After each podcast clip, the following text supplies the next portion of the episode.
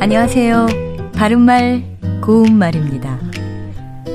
우리 속담에 40의 첫 버선이라는 것이 있습니다. 오래 기다리던 일을 마침내 이루게 됨을 비유적으로 이르는 말인데요. 그렇다면 40과 첫 버선이란 말은 어떻게 연결된 것일까요?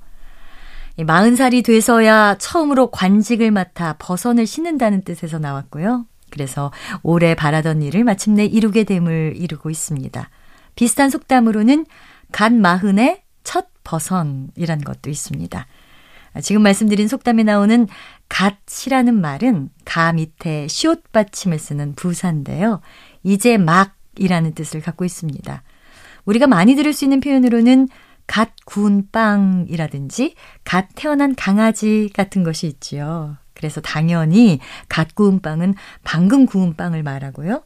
갓 태어난 강아지는 태어난 지 얼마 안 된 강아지를 뜻하는 것입니다.